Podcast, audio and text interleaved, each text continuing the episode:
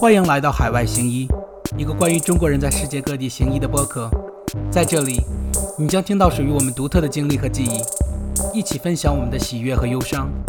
我是你们的 host 小杨医生。听众朋友们，大家好，我是小杨医生啊。这期节目呢，非常非常的有意思。当然，每期节目我都说非常特别，非常有意思。这期节目，我敢保证很多人，呃，都想不到我会做这个节目，因为。呃，这期节目介绍的嘉宾，呃，张医生，嗯，是一个他现在参与了一个非常有意思的一个一个科目。他的这个科，他的他的老本行是这个内科，然后做了这个重症医学科。但是他现在接受的训练呢，呃，做了一个亚专科。这个亚专科可能很多人都没有听过，呃，英文呢叫 Clinical Informatics 啊，我我。在中国的时候从来没有听过这个，所以我就 Google 了一下，我说这个 Clinical informatic 中文叫什么？叫好像是临床信息学。嗯，当然呢，因为这个东西这这个这个概念太新了，我导致我我的知识储备完全就是支撑不起来，到底搞明白这是怎么回事儿。所以呢，今天我请了张医生过来，特地跟大家聊一聊，到底什么是 Clinical informatic。啊，到底什么样的人适合他？然后他到底在现代的我们医学系统里中，呃，一些系统中到底起到了怎么样一个作用？那么，首先我们邀请一下张医生给我们自我介绍一下。哦，嗨，大家好，我叫张成达，嗯，那个我现在是在那个呃俄勒冈健康与科技大学做呃临床信息学的 fellow，啊。今年才开始，我之前在呃做过三年的内科住院医，也做过两年的重症医学的训练。然后啊，在在国内我是协和八年制毕业的，啊，基本上毕业以后就出来了吧，嗯，经历就这些，没有太多的呃复杂的经历。嗯，您您国内的是协和医科大学八年制，呃，是八年读完了。毕业出来的，还是说提前毕业出来的？我是八年读完出来的。哦，OK，那您在之前的话是作为北京人考上的协和，还是在这个外地考到协和来的呢？我是呃，我是我是外地生，嗯，然后当时不在我们那儿招生，我是考上清华，后来转系去协和的。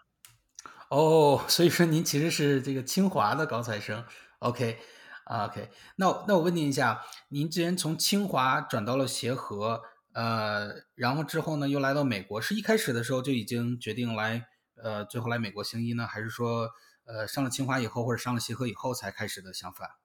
在协和以后有这个想法吧，觉得美国的 training 可能更高效一些，所以就想过来，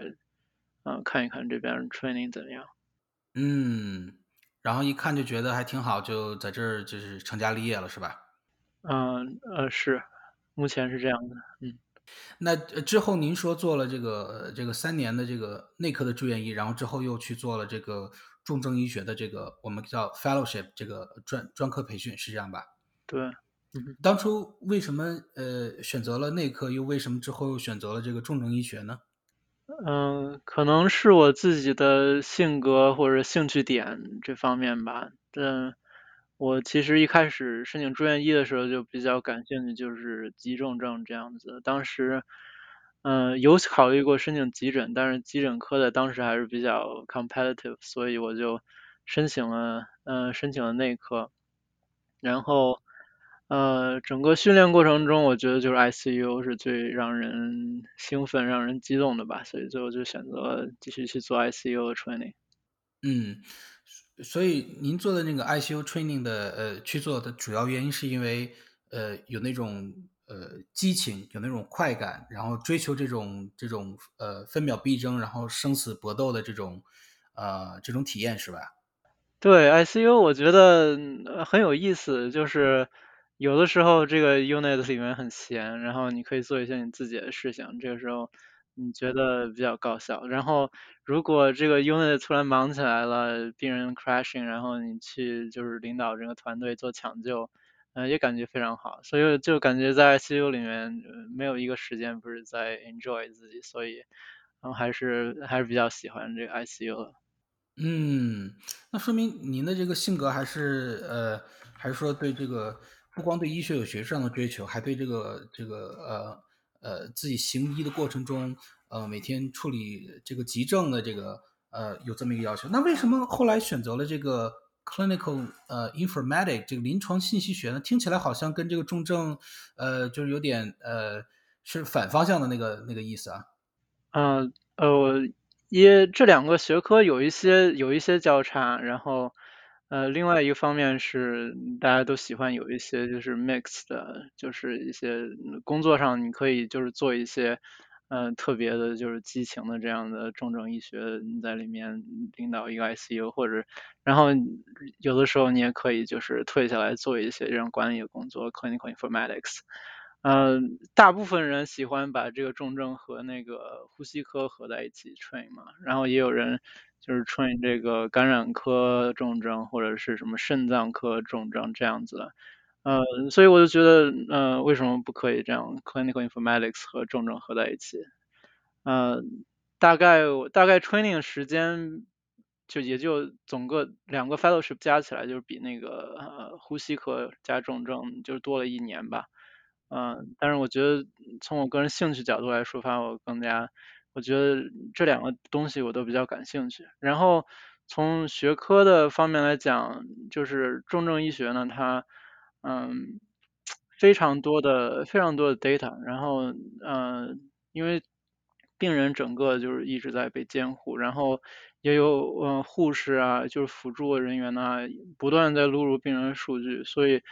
嗯，从这个角度来讲，呃，clinical informatics 在重症医学领域是大有作为的。既然说到这个 clinical informatics 重症医学的交叉，但但是我想，这个很多听众可能跟我一样，还是呃，因因为我们的知识的缺乏，还是呃缺缺乏，还是不太了解。呃，你有没有有没有可能给我们介绍一下这个学科到底是干什么的？嗯嗯，可以的，可以的，这个。这个学科其实，嗯嗯，其实跟跟一些其他的 fellow 聊，嗯，可能跟一些其他临床信息的 fellow 聊，也是大家觉得有一些就是这个，嗯，边界比较的模糊，嗯，有一些人可能做完 fellowship 还没有搞清楚自己在做什么。我可以，基本上，嗯，基本上可以这样说，就是我们大概就是就是 oversee 就是整个医院的，呃，information system。嗯，不一定是医院吧，也可以是比如说 private practice 或者一个诊所这样的 information system。嗯，我可以举一些我例子，就是最近我在做一些 project。嗯，比如说，嗯，我们我们在 manage Epic，然后这个，嗯，Epic 它每年都会有一个升级，然后我就参加到其中一个小的 project，就是，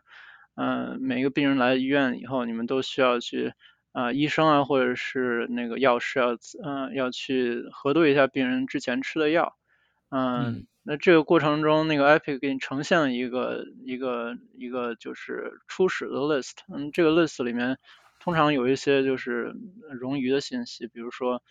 嗯嗯，有些是一些像什么一些嗯 medical devices order from，呃，从那个诊所 order 出来的一些 devices。你你不需要了解这些，对于一个你要收住院的病人，嗯，像这种东西，Epic 应该有能力去自动的把它清除掉，所以，嗯，我就 involve 到这个过程中间，然后去，嗯，Epic 它每它每年都会推送出来，它打算做这样的更新，然后，呃，我们作为呃呃信息学的人呢，就来 review 这个它推送出来的这个更新，呃，对于我们这个信息这个医院系统啊。有没有啊？是有好处呢？应该采纳呢？还是有一些嗯，有一些 risk 应该啊，应该延缓啊来执行这个 update。嗯，再有一个最近 project 是啊，是 Epic 的一个嗯，就是临床支持系统。啊，ICU 的病人要转出这个呃，转出 ICU 到普通的病房的时候呢，呃，经常就是有时候会发生，就是转出去以后，病人又加重了，又被转回来，这种 ICU readmission。嗯，希望我们希望能够减少这个 risk，让 ICU Epic 呢，它自己就有一个啊，就有一个评分系统吧，来评估这个病人有多大多高的 risk。嗯，那我在做的事情就是用我们医院自己的数据来评估一下这个评分系统到底怎么样。嗯，还有一些呃，此外还有一个呃比较有意思的事情，就是最近 COVID 在在我们这里爆发比较严重，我们就呃医院就呃开了一个新的 ICU，然后就需要有人去帮工作。那在这个过程中呢，这个人他需要接受一些呃整个 ICU 的工作流程的训练。嗯，我们就结合这个 Epic，然后给这些呃给这些新的呃新的要在 ICU 工作的人做这样的培训。啊，这也是一方面的工作。嗯，呀，所以呃嗯，还有就是呃还有就是比如说你想做一个临床研究，嗯，临床研究的里面呢也会涉及到一些呃涉及涉及到一些呃呃信息学的问题。比如说你想招募病人，从我们这个医院系统里面，你要想找到合适你研究的病人，啊，我们在做一些 project，就是如何用这种啊自然语言学习的方法，从从这个病历系统里面找到适合某一研究的病人，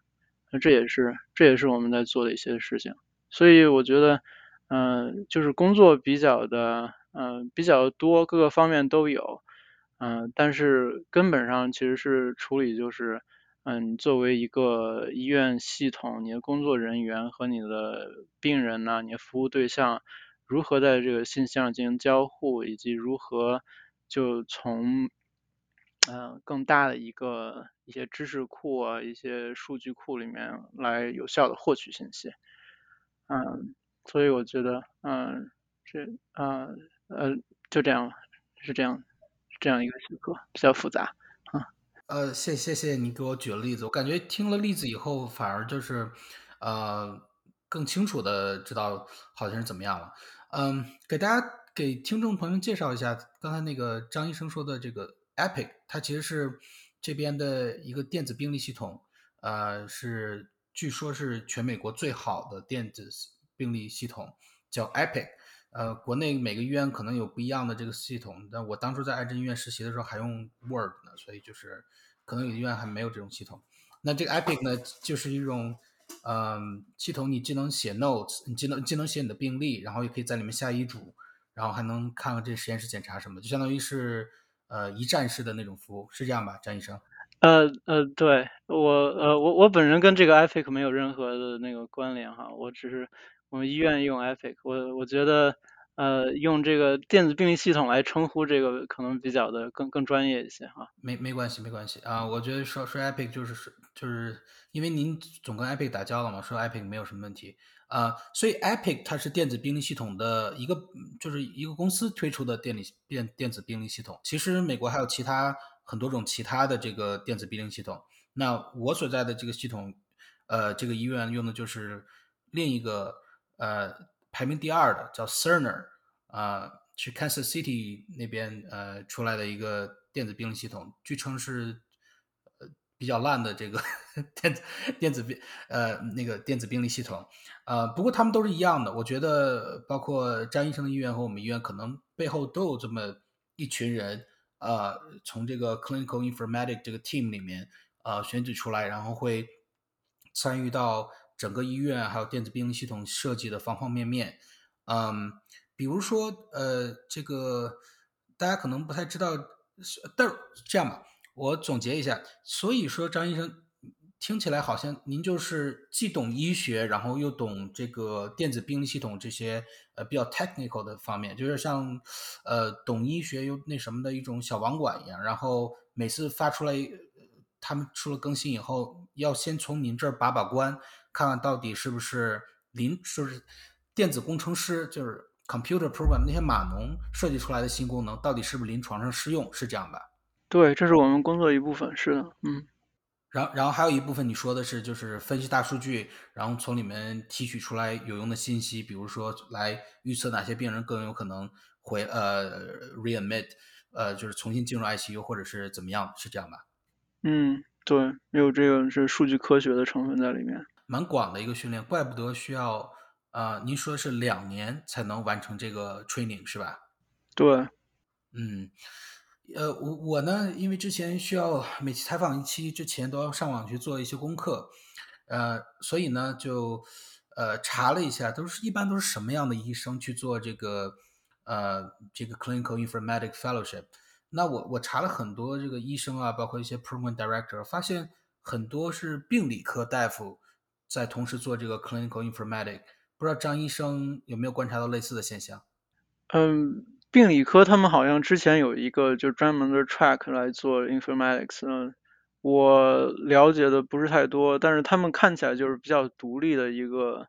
一个一个曾经是一个比较独立的 training system，嗯，好像嗯据说是一年，然后他们还有自己的申请体系，嗯，现在大部分 program 都整合在一起了。可能还有一两个他只招病理科的毕业生，嗯，现在基本上都整合在一起了。从那个从信息学的历史上来看，呃，其实也不是说这是一个由病理科发展起来的学科。大部分我知道一些比较有名的，像那个呃开发出来最早的那个电子病历系统的这些医生啊，呃，也不一定是病理科的医生。他们病理科可能是有一些，就是有一些人对这个比较感兴趣吧，他们进行这个培训比较早一些。那一般去 apply，呃，一般如果想在这个 clinical informatics 里面深造的话，一般需要什么样的背景呢？比如说什么样的科的人毕业之后有资格去申请这个这个专科？什么样科毕业的是没有资格的？呃，你至少要在就是完成了住院医训练以后才有资格。你可以是任何一个科毕业的。现在大概已经有五十个，全美有五十个 program 了，所以，嗯，应该大家都有都可以找到一个收自己科，大部分都没有限制，可能有一两个限制是病理科毕业生才可以，但是大部分都没有限制。包括我们医院，我见过。呃，我听说过的眼科的、内分泌科的、呃，精神科的、儿科的，呃，我自己的 co-fellow 一个是家庭科的，还有一个精神科的，嗯，所以呃，大家背景都比较广，就是多样性很强，什么各各种各样专科、各种各样背景的人都有可能去，是吧？嗯，对的。呃，我之前呢也做过一些，呃，就是之前我 也在考虑，我现在做的 hospital，我之前也在考虑过，嗯。做专科培训，然后发现有的一些专科的话，你不光读完这个专培之后，好像同时给你发一个什么学位，比如说 MPH 啊、MBA 什么之类的。呃，Clinical Informatics 会同时再颁发一个什么学位吗？呃，我们专业是发一个就是 Health Informatics 的 Master，呃，硕士学位。嗯，有一些嗯。应该不是主流的做法，因为大部分大部分 program 没有这个资源，所以，呃，我当时面试的大部分大部分加州的医院没有这个没有这个没有没有没有学位，但是我们医院和那个呃呃华盛顿大学都是有这种的，呃有这种学位的机会的。而且您之前介绍了说这个训练时长是两年。那这两年里面，具体它都是在，因为因为我们知道，一般的训练都是不不是仅仅在一个科里面，都要转很多科。那问您一下，这两年呢，如果作为 clinical informatics training 的话，一般都会轮转哪些科室？然后大概是怎么样一个分布呢？这个 training 其实根据你在这个 program 不同，还是有一定的，还是有一定的抑制性的。不像就是我们这种临床科室，你像内科训练，你就肯定会。呃，轮一遍所有内科的病房啊、门诊呐啊、亚专科呀，但是在在 informatics 里面，就是你的你这个医院有什么样的资源，你可能就可以去做这样的轮转。但是如果比如说我们医院是是这个用的电子病历系统是 Epic 系统，嗯，如果我想学这个，我想知道这个 Cerner 是怎样怎样工作的，他们是怎样。呃，运转，那我可能就需要去一个其他的呃小点儿医院去做一个额外的轮转，所以，嗯，对我来说，我们的轮转是两个月，呃，八周是一个 block，然后，呃，在这个每一个 block 里面就会给你一个嗯，给你一个呃 supervisor，然后嗯，我上一个 block 是在 VA，然后有一个 supervisor，我们一起讨论一下，呃，我感兴趣去做哪一些的这个呃信息学的呃项目啊，然后我们就就做一个项目，在一起就做一个项目，然后现在我在做这个嗯。数据数据科学的这个 rotation 是八周，也是有一个 supervisor，然后我们就分析一些医院里面的数据啊，嗯，会就这样，嗯，然后我们这个就是呃，通常我们做临床轮转就是四周吧，一个月左右，但是我们这样拉的比较长，呃，也是，而且而且也就是更多的是那种 project based，就是你做一在这个轮转做一个 project。啊，也是遇上了就有这个 project，可能你的下一个 fellow 来了以后就没有这个 project，所以这个 training 上有一定的有一定的抑制性，但是但是它这个有一定的，它还是有一定的大纲在里面的，就是你在学习，呃，会有一些那种相关的 informatic 政策，然后数据科学，然后 computer science。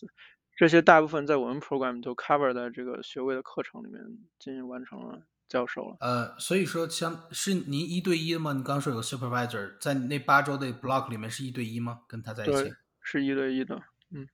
所以说有什么问题的话，随时可以问他，对吧？嗯，对的。然后会有这种专门的这种呃，我们叫 didactic，就是那种比如坐下来给你给你具体的就是一步一步讲的这种，有这种。环节吗？有的，有的，有的。那这两年就是纯的这种一个一个 project 做，然后临床上就先搁置了，就没有在没有没有任何临床行医的这个这个环节了，是吗？嗯，没有，需要你需要至少做百分之十的嗯临床的临床的工作，嗯，这个可能是 ACGME 的规定，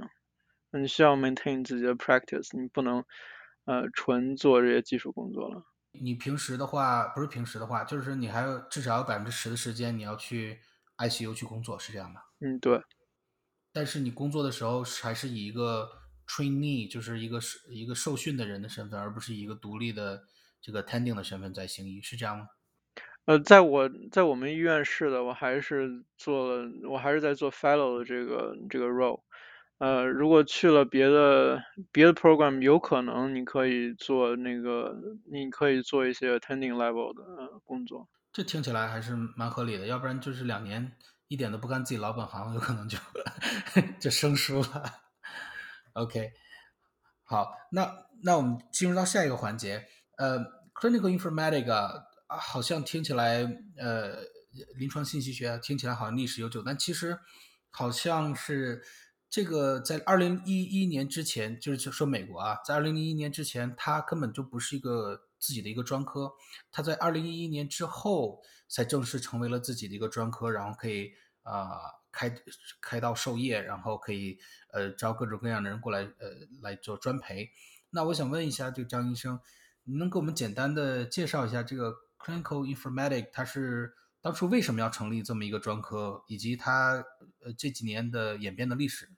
嗯，好的。其实，嗯，informatics 这个专业它它成它出现的比较早，从那个第一台计算机被发明以后，嗯，就有医生感兴趣把这个计算机和这个医院的系统联系起来。然后当时他们想的也很好，可以用电子病历系统啊，可以就是计算机来辅助你啊，对一些数据进行 screening。所以，嗯，所以从一开始来说，就有一些医生已经参加在这个工作里面了。大概，大概在就是两千年左右吧，那个时候就，嗯，各个医院就开始就比较广泛的就有自己，呃，就自己自己自主研发的一些病历系统在里面。呃，最后推动整个专业大发展，其实是就是二零零二零零八年经济危机以后呢。嗯嗯，奥巴马推动了一个就是美国复兴的法案，然后在这个法案里面附带了一个叫做 High Tech 法案，就是把这个呃主要主要目的就是呃信息化美国的医疗系统。嗯，这个这个法案它整个在这个推动信息化信息化医院建设的过程中投了嗯超过三百亿美元，然后这样子就整个的 informatics 这个工作队伍呀，然后研究啊，institution 啊，然后呃包括 EHR 使用率啊，就得到了非常明显的明显的进步。所以人工作的人多了嘛，所以慢慢的就呃想要在这个 specialty 里面来呃有一个来有一个来来证明你能力的一些证书之类的，所以它就变变慢慢变成一个 specialty。一般的一开始是你可以就是你可以通过你自己的一些实际工作经验来申请这个呃，informatic 的呃 board，然后。呃，一四年以后出现了 informatics 的 fellowship training，然后有嗯，然后慢慢的就有一些人就是通过做 fellowship 来呃拿到 informatics board。嗯，据我所知是目前的目前这个就是通过那个 practice pathway 来得到 board 的这个呃这个 pathway 可能嗯明年左右就要就要关闭了，从嗯之后呢就。嗯，只允许做 fellowship 的人再再来参加到这个 specialty 里面。嗯，大概历史是这样子，所以，嗯，如果你去看这个从二零一零年以后，呃，这个十年间的发展，对于 informatics 是一个非常大的改变。然后，嗯，一开始一零年的时候，可能有百分之十的美国医院有这个电子病历系统，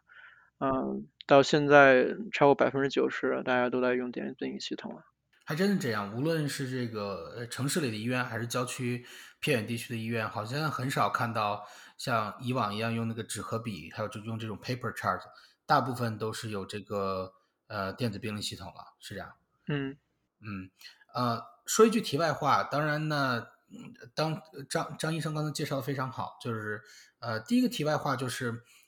其实这个这个从两千年开始的时候，美国政府就一直在推广这个。电子病历系统，但它其实是推广不动。然后直到了这个奥巴马推动了，呃，就是通过了奥巴马时候呢，零八年经济危机之后，奥巴马政府推推动了这个叫 High Tech 法案之后，给钱啊，一给钱，这事情就推动了。然后其实是在那之后大力推动的。呃，在这里我想推荐大家读一本书，是我最近在读的，叫《Mother of Invention: How the Government Created Free Market Healthcare》。呃，这本书呢，作者叫呃 Robert Field，他就是一个专门研究这个健康经济学的。他就发现，其实美国很多的这个医疗的创新都是由政府首先投入，然后投入这个种种子基金以后，再搞这个大逃杀，然后在这个企业之间再重新优胜劣汰，然后再继续继续发展的。嗯，反正还挺有意思的。呃，我觉得这个 clinical informatics 的历史反而反反而印证了那本书。呃，揭示其他，比如说制药啊，比如说医院呃医院行会什么之类的，呃那个系统演变，反而提供了一个佐证。啊，第二个就想说一下，当刚刚才张医生提到了说这个，呃，二零一四年左右他就开始有自己的 board，自己的 board 就是他专科的一个学会，然后然后他就开始非常正规化的来去呃来去衡量你到底是不是系统的接受过训练怎么样。但之前呢？呃，显然之前的话就各种野路子什么都有了，是这样吗？张医生，就是你可以跟师傅学，你也可以怎么样的？对，之前嗯，之前其实我我不是特别了解这个确切的历史啊，但是你可以想象，其实是一些就是对信息学啊、对技技术比较感兴趣的医生啊聚在一起，然后嗯来参与来讨论，参与到这个整个医院新系统建设的过程中去。我我心里就我我对这个就特别深有感受，就是美国它的系统还是蛮人性化的，呃，也就是印证了我们国内的一位前辈说过的一个非常著名的话，叫“出名要趁早”。嗯，你要是早点去参与到这个里面呢，你可能就不用后面再折腾一趟去全职读一个 fellowship 了。嗯，它就有一个系统叫 grandfathered in，比如说你之前就干这个，然后后来就看你可怜，就让你可以继续干这个。我就认识很多医生，比如说，呃，心心脏科的介入，在这个七八十年代才开始火起来。他可能是刚开始兴起的时候就进入到这个，就找了一个医生去学，然后慢慢的之后，他形成自己的专科学会，开始 regulate，然后开始提供专科需要专培才可以去做的话，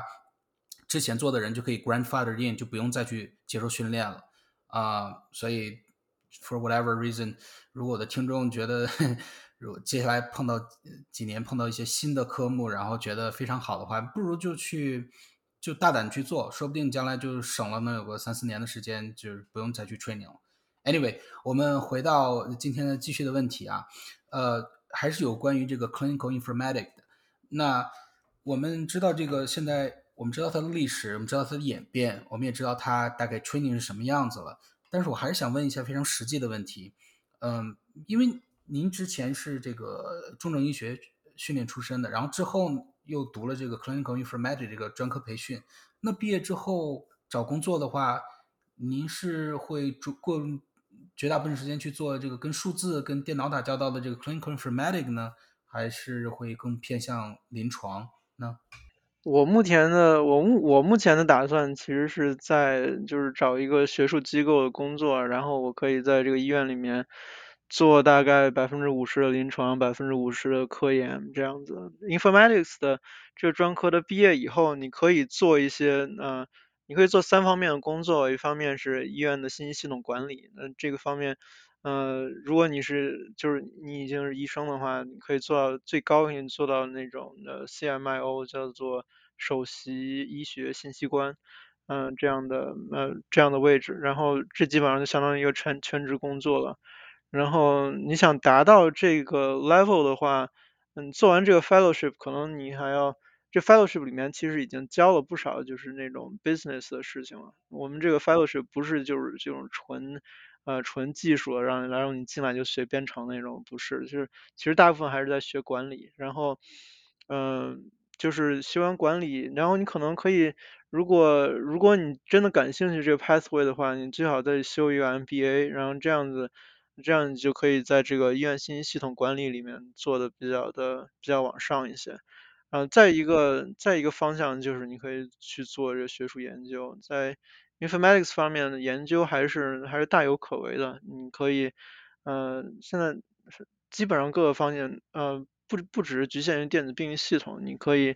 呃，有一些比如说 disparity，比如说 public health，比如说，嗯，像这种大数据啊、科研的这样，嗯，有有很多很多科研的机会，你可以去可以去做，然后。NIH 的话，它专门支持我们的这个呃，专门支持我们 informatics 这个 branch 叫 NL NLM，就是呃 National Library of Medicine。然后，其实如果你呃如果你有自己其他的专科的兴趣，其他的一些专科的 institute 也会也会支持你做这方面的研究。然后再有一方面就是可以去 industry。嗯，这个其实我也比较感兴趣。有你可以，你可以去参加到一些科技公司里面。现在，现在一些就是不少科技公司比较感兴趣，就是在健康领域有一些作为嘛。嗯，他们也需要一些就是医生，他呃了解一方面了解这个呃怎样医疗系统怎样工作，另一方面也有一定的呃有一定的这个信息学的背景，所以这也是一个出路。嗯。就是如果你在这方面有一些有一些这个呃有一些 ambition 的话，你可以自己去做创业也是可以的。所以我觉得 informatics 呃路子还是比较广。对我来说，我我可能感兴趣就是一部分学术研究，一部分呃临床的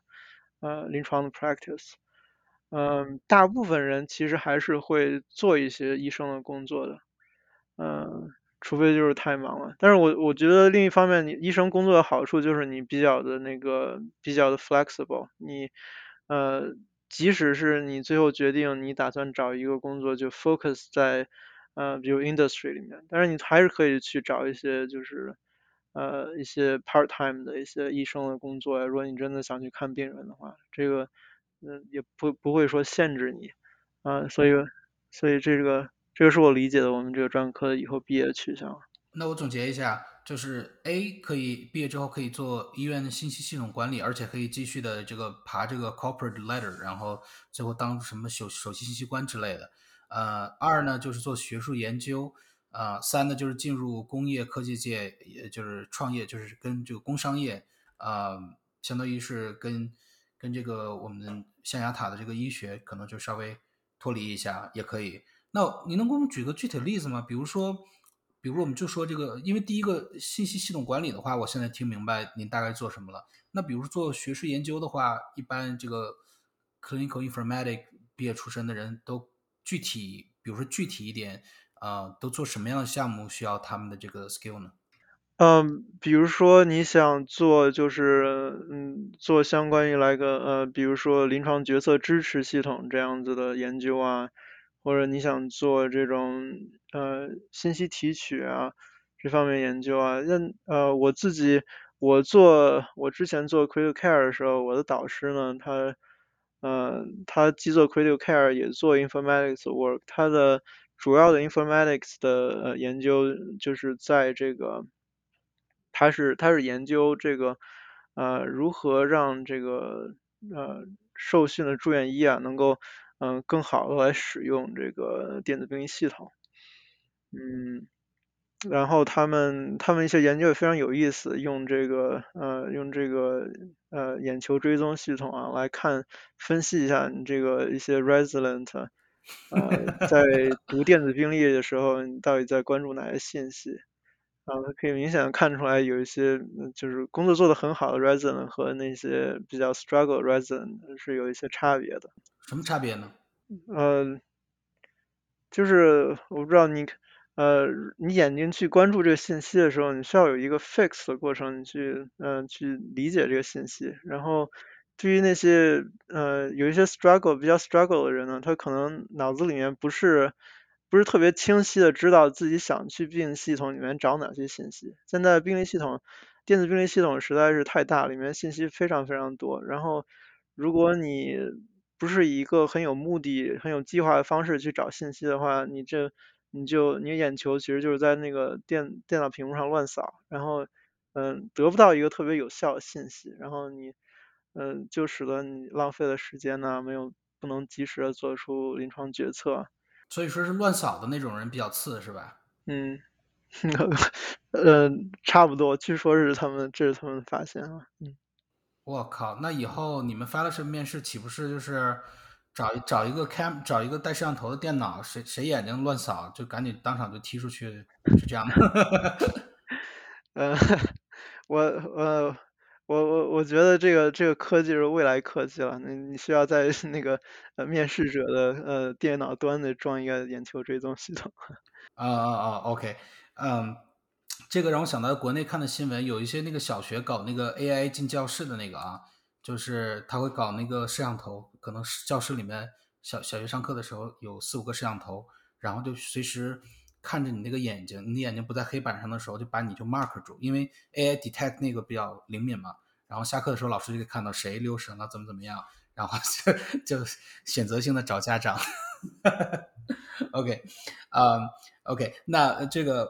all joke aside，呃，第三条我们说了，这个张医生刚才说了，说可以去科技公司，还可以自己创业，还可以去跟这个。呃，工商业有这个合作，你能给我们举个例子吗？比如说，进科技公司的话，具体，比如说之前啊，什么样的医生跟什么样的呃，然后开发出什么 app 什么之类的，能给我们举个具体具体的例子吗？对，我听说是我们之前就是有毕业的 fellow，他自己开发一些 app，我不知道他是不是把这个作为自己的全职工作了哈，然后他。他开发一些 app，就 focus 到这个某一个某一个人群中，因为这些人群他可能对呃英语不是特别了解呀，然后做一个就是不同语言的 app，然后嗯我知道的还有就是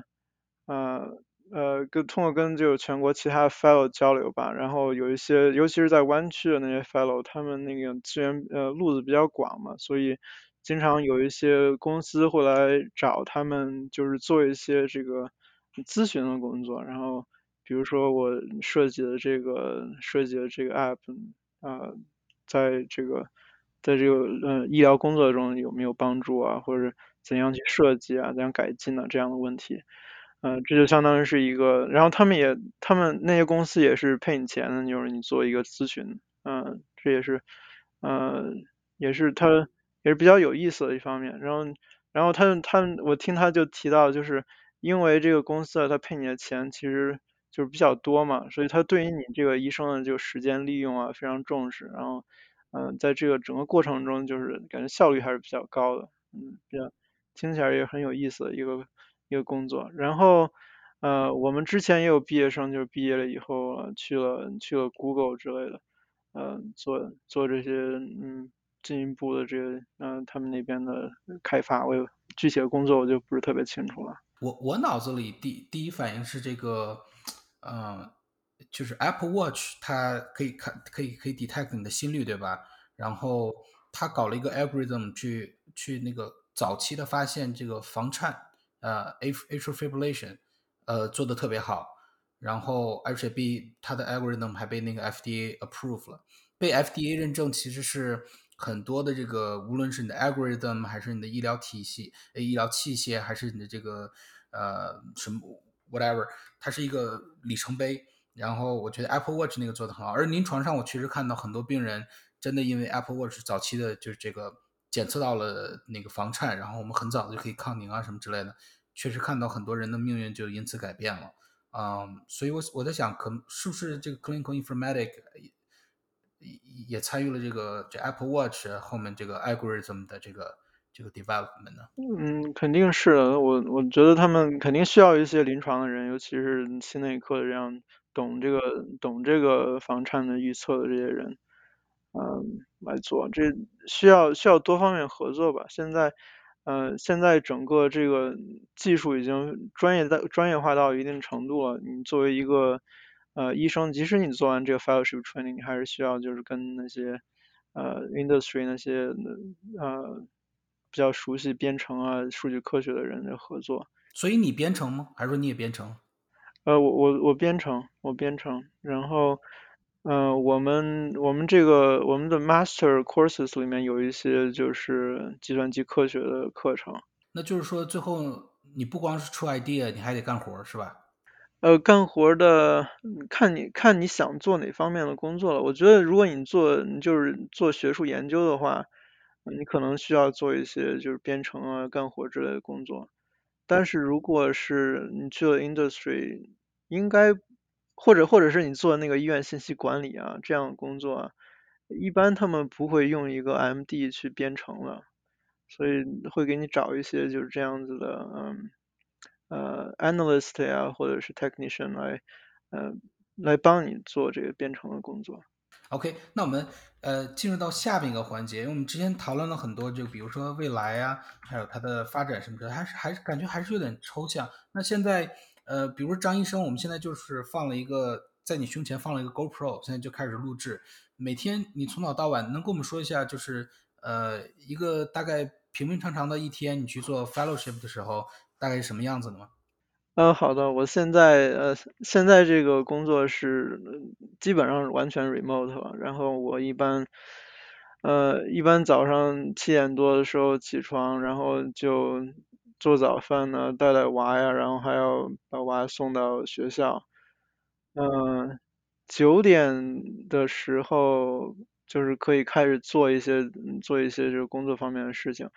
呃，我们的工作确实比较 flexible。然后我现在呃，包括上一上一个轮转，基本上大部分是嗯，就是你跟你的导师约一个时间，然后制定一下这一周工作计划，然后呃，然后你去执行这个计划就可以了。有时候。有时候这白天时间排不开，我就晚上做。然后，嗯，我自己我自己如果就是就是写代码，如果写到一定程度，就我我我喜欢就是写写很长时间，然后一一直去不断去那个 debug，然后，嗯，所以有时候就会工作到很晚。但是，嗯，但是时间是 flexible，所以白天的时候我我可以去，比如嗯带娃呀、接送啊。嗯，这些都可以，然后有时候做饭也可以的，嗯，然后会议呢，就是然后白天的时候有一些时候就会排一些会议啊，然后嗯，比如说嗯这边一个一些一群人呢比较比较感兴趣 disparity，然后我们是一个小 group，然后做一个会议，然后另外呢就是比如说一个 group 一些。呃，一些 fellow 呢比较呃感兴趣某个 topic，然后做一些做一些会议嘛，嗯，然后呃，然后就是课程，然后我们课程其实修一个硕士硕士学位还是还是比较累。我们一个学期至少一个学期是十十个月，十十周吧，然后你还是需要至少修两门课，然后这个课还有作业，所以这也是嗯占用时间的一部分。嗯嗯，其他的就是比如说一些 research group，你可以去，然后他们有那些 lab meeting，呃，组会之类，然后呃一星期可能会参加一次。嗯，基本上对，基本上就不在不怎么去医院。前一段时间就是培训那些呃培训那些新的 ICU 人员的时候，我们去医院给他们做一些当面的培训。呃，大概就是大概就是这样子吧。听起来还蛮爽的。我头一次听多听说可以在这个呃读 fellowship 还可以 working remotely 读，呃，蛮蛮令人羡慕的。呃，其实也是无奈，但是我觉得这个呃临床信息学的 fellowship 确实有有潜力，有可能是做成一个完全 remote 的。包括我我们第二年的 fellow，因为他们来的时候就已经有 COVID，他们第二年 fellow，我听他们说他们还没有当面见过我们的 program director。听起来的话，这个 fellowship 还是蛮吸引人的，因为他每天你可以穿着大裤衩、穿着拖鞋就可以上，然后还可以把娃什么处理一下，然后时间也很灵活，然后可能自己晚上加加班赶赶进度，啊。总体总体来说，听起来还是跟那种苦逼的在医院里搬砖的那种呃什么 cardiology fellow 还是不太一样的哈。嗯，那那我们我们问一下下一个问题啊。嗯，我觉得很多听众在这个这这个环节一定特别想问一个问题啊。当然我说的就是在美国有美在美国已经工作过一段时间的，就是我们去电子病历系统里面。下一个医嘱啊，或者怎么样的时候，经常会有那种 pop up，就突然说，哎，你不能放这个，或者你放之前，你有没有想过这个什么之类的？呃，就这些 pop up，这些 warning 是你们开发的吗？呃，它从一开始的话，我觉得可能就是，如果是你们医院，可能是你们医院购买这个系统的时候，嗯，自带的一部分嘛。然后我们会去去去修改它，要改进它，去定制一下，再再就是 customization 一下，是吧？嗯，对。对，OK OK，啊，反正那个东西就是呃，百分之二十的人很喜欢，百分之八十人很恨的一个 一个 feature。Anyway，再给你一个 feedback 了。嗯嗯，下一个问题，OK，说这个 clinical informatics 啊，听起来有很多的这个 interaction，其其实是和数据和这个和这个 data 打打交道。我们又知道近几年呢有非常火的这个概念，比如说这个大数据啊。呃，还有这些人工智能和机器学习之间，呃，我能问一下，你在这个工作之中会看到很多人工智能、机器学习或大数据呃的应用吗？嗯，我的工作中确实见到不是特别多，因为因为 somehow 我最近才知道，就是我们这个医院电子病历系统 Epic，它它不喜欢做这些，它不喜欢呃在里面加一些就是比较。比较消耗运算能力的一些呃 algorithm，然后它的 Epic 其实里面大部分的呃那些评分系统啊、预测系统啊，都是那种简单的嗯线性模型或者一些评分模型，就是这种特别容易算的。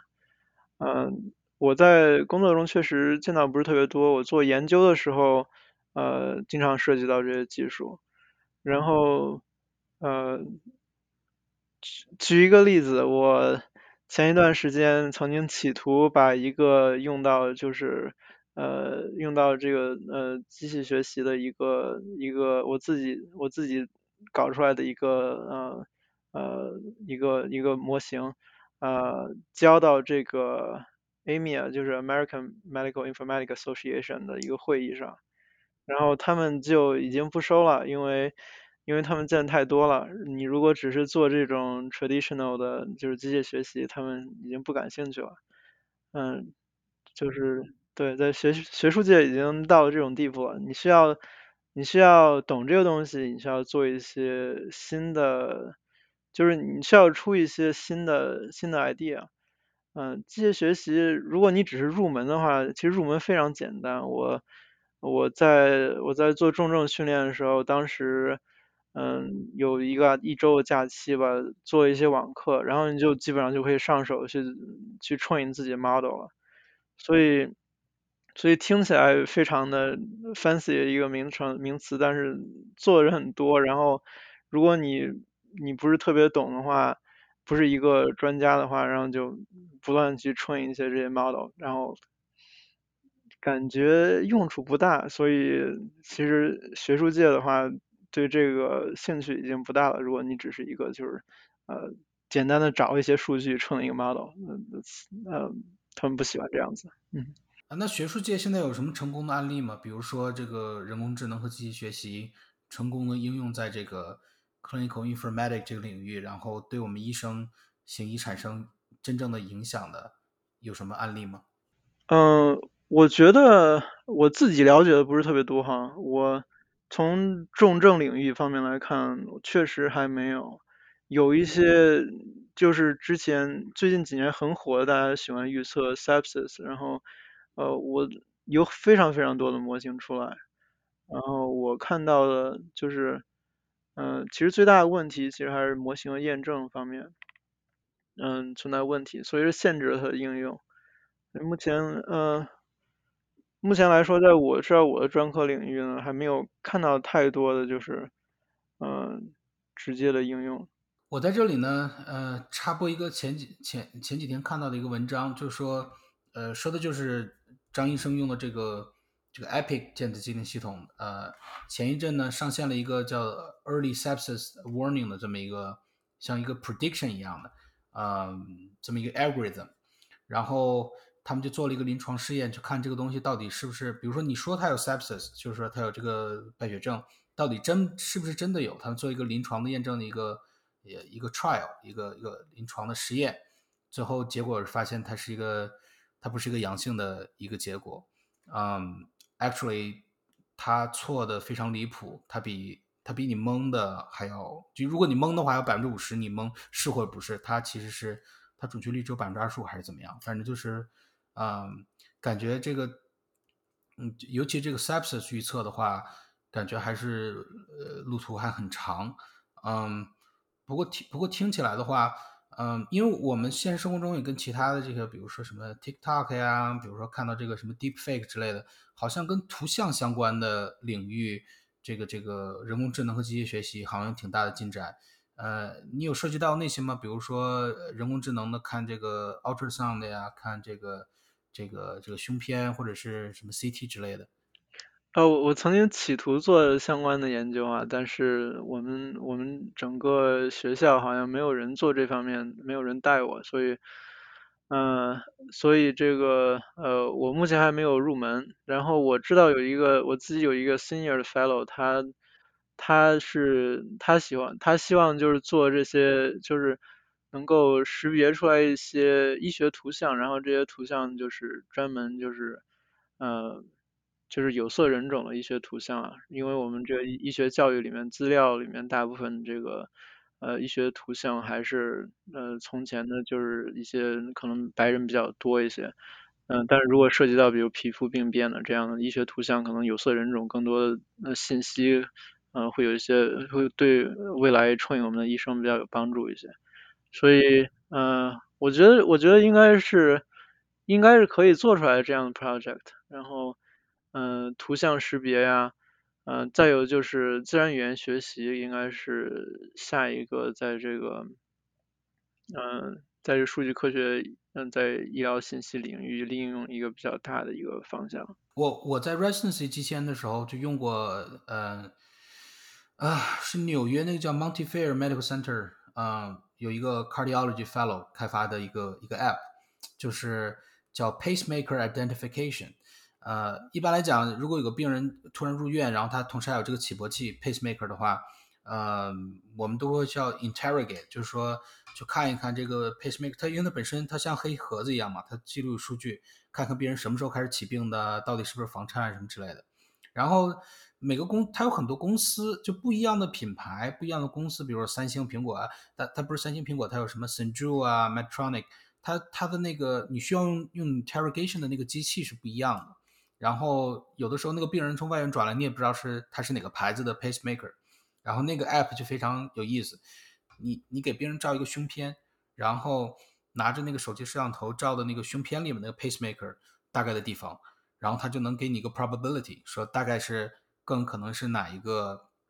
呃哪一个品牌哪一个型号的，然后你再去找呃对应的这个 drug rep 呃这个这个 device rep。就是他们的那个销售人员把那个机器拿过来，然后你就可以 interrogate 了。呃，对我我也了解过这个 app，但是我不是特别确定它的背后是这种嗯图像识别的这种大数据之类的。嗯，如果是的话，可能呃确实是一个比较好的应用例子。但但实际上用下来的话，就是 fifty fifty，后来就是也不是特别呃依赖于它了。我我觉得，如果因为咱们临床都是用实际说话嘛，对吧？我们最后做什么事情，理论上推演出来的是一个东西，最后还是要看 clinical trial 怎么样。嗯，我觉得那个那个 app 就是理想很好，但可能还需要一些打磨。嗯，还有一个就是您说的那个自然语言学习，我最近在看一个新闻，觉得就特别有意思。呃，就这个 Cerner 把他把那个语音识别的一个一个一个特别厉害的公司叫 Nuance 给收购了之后。啊，他在搞一个自然的那个那个写病历的系统。你看，一般来讲，我们医生病人生病了以后，跟跟那个医生交流，我们会拿个笔把一些什么什么细节记下来，然后回去再把它打出来，或者是再给它 dictate 出来，对吧？啊，他那个 Cerner 做的就，他那个 demonstration 做就很炫，就你跟病人说话的时候，它自动的那个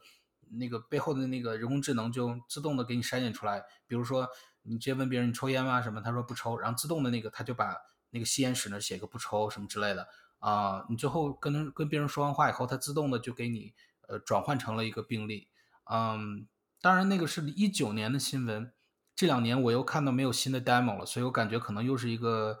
呃怎么说就是理想很丰满的，现实很骨感的这么一个呃这么样一个情景。啊，我不知道你有没有呃类似的体会，就是很多很多噱头，但是感觉没有什么 follow up 了之后。呃，我你说的这个，你说的这个功能，我看到一些，还有一些其他类似的公司在做哈，可能比较适合于这个 outpatient 的的情况，因为病人可以说话嘛，然后说一些正常的话，不像我们在医院里面经常见到一些，就是病人说不了话呀，或者是就是 alter 之类的，嗯。我呃我我觉得其实还是可能还是就是就是慢慢大家会开始接受吧，嗯，其实还有一个点，我想我想不知道大家关于这个 informatics，确实这个技术在进步啊，从嗯现在来看，嗯二十年前的医学 practice，嗯可能这个技术它确实改变了医生这个作为一个职业的内涵了。嗯，可能十年以后你再去再去看这个医生这个职业，就就会是一个不一样的一个，嗯，就是会是一个不一样的一个情况。我们节目的最后一个环节吧，啊，我每个嘉宾我都问这个问题，呃，您说二十年河东，二十年河西，二十年之前的东西可能跟二跟我们现在完全不一样，呃，感觉您选择这个 clinical informatic 好像也是着重于未来，感觉这个是未来的方向，啊，那我问你一下，假如说如果你如果再给一次重来的机会的话，呃，从上考协和上医学院开始那一刻开始，呃，你有什么事情重来一次会做的不一样呢？呃，其实我现在一直觉得比较遗憾的一件事情，就是我在清华那两年半的时间，嗯，修了很多就是那种像生物化学基础课呀。但是清华其实有很多资源上信息方面的，然后我当时也有一些同学修这种计算机的双学位，其实我觉得，嗯，这是比较，嗯，就是 open minded，然后学一些学一些交叉学科的东西，其实挺有意思的。然后，嗯，当时，对我我觉得就是你去多去了解一些其他的。嗯，其他的学科呀，然后把这些这些学科合并的交叉在一起，就会有一些比较有意思的想法。今天非常感谢张医生抽出宝贵的时间来，因为呃已经很晚了，然后张医生刚开完一个会又过来录制节目，所以我非常感谢张医生抽出时间来参与我们的节目。啊，最后给听众们提个醒，如果你去呃 Oregon 的这个大学医院面试 Critical Care Fellow 的 Fellowship 的时候呢，记住。如果你前面有个摄像头，你眼睛别瞎转，因为你有可能会被第一轮就筛下去。OK，OK，感谢张医生今天来参与我们的呃节目，希望将来有机会还可以继续呃邀请你回来做我们的常驻嘉宾。哦，好的，呃，谢谢你，呃，花时间跟我们一起录制这个采访，谢谢。哎，不客不客气，我们本期节目到此结束，大家下期再见。